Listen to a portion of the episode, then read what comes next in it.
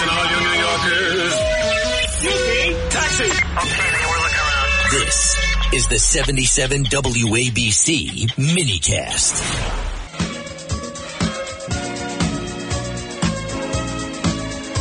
With us today is Victoria Coates, and she's the Deputy National Security Advisor under President Trump.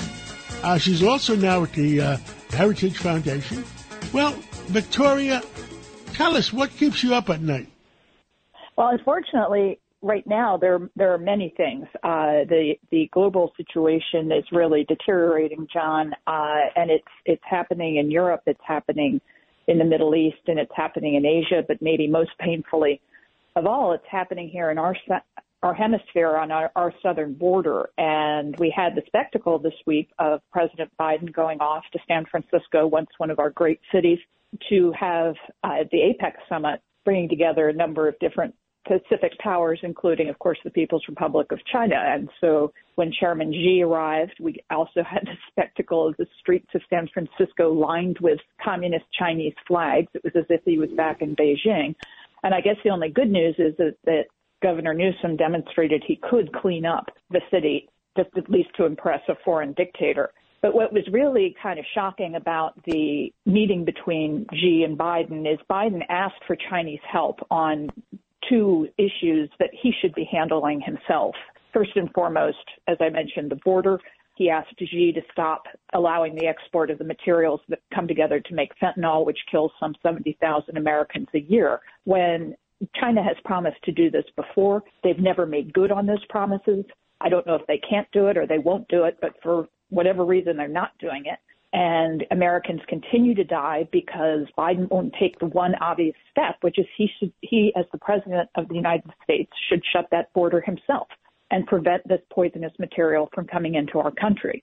So that was kind of horrible thing number one. Horrible thing number two is that Biden asked for help with Iran, which of course has been financing, training, equipping, and ultimately directing the terrorist attacks, both the horrific Israel attack on the October 7th, but then also the 50 some attacks on U.S. troops and installations that have taken place since then. And of course, again, Biden could do this himself. If he enforced the sanctions that exist on Iranian oil exports, the Chinese imports of that oil would drop dramatically, as would uh, Iran's income. And that would cut off this material the way it did in the Trump administration. So I think another failure this week for the Biden administration, and most dangerously, it's a failure with China. Well, my God. I mean, uh, do you think we've made any progress uh, with that San Francisco trip?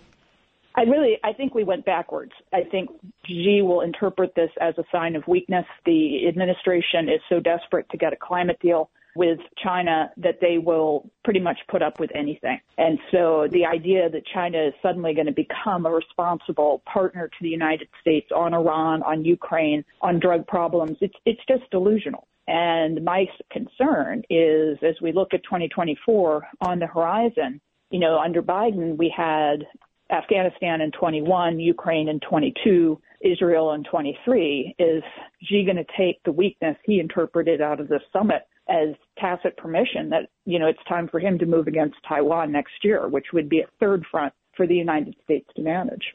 Uh, I'm not sure our armed forces are prepared to do three different fronts. And uh, it's just uh, very, very sad what else is going on that you feel emotional about? That uh, that you there's so many things I don't even know where to begin. Give us another one more subject. We have some more time. I mean, we can take it back to to Israel and how the Israeli armed forces really are having uh, some success getting into Gaza. Very sadly, they found two hostages dead. I'm not entirely sure what the circumstances are, but two female hostages, one an IDF soldier, were both found deceased.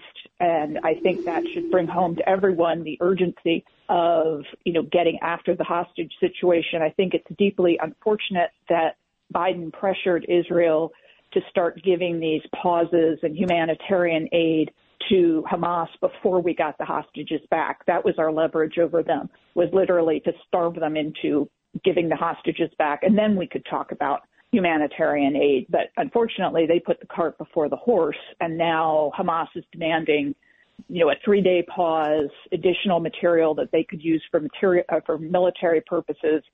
And the administration is patting themselves on the back because they finally forced Israel to let some fuel into the country. So I'm deeply concerned about what we're going to find going forward on this hostage situation, that an opportunity to get them out has been squandered. And remembering that there are Americans in the mix there, some number uh, up to nine, uh, that, that are also, you know, being held against their will for now more than a month. Well, Victoria, thank you so much for uh, everything you've done for our country and served our country and continue to speak out for our country. Thank you so much, and let's catch up again real soon. Of course. Thank you, John.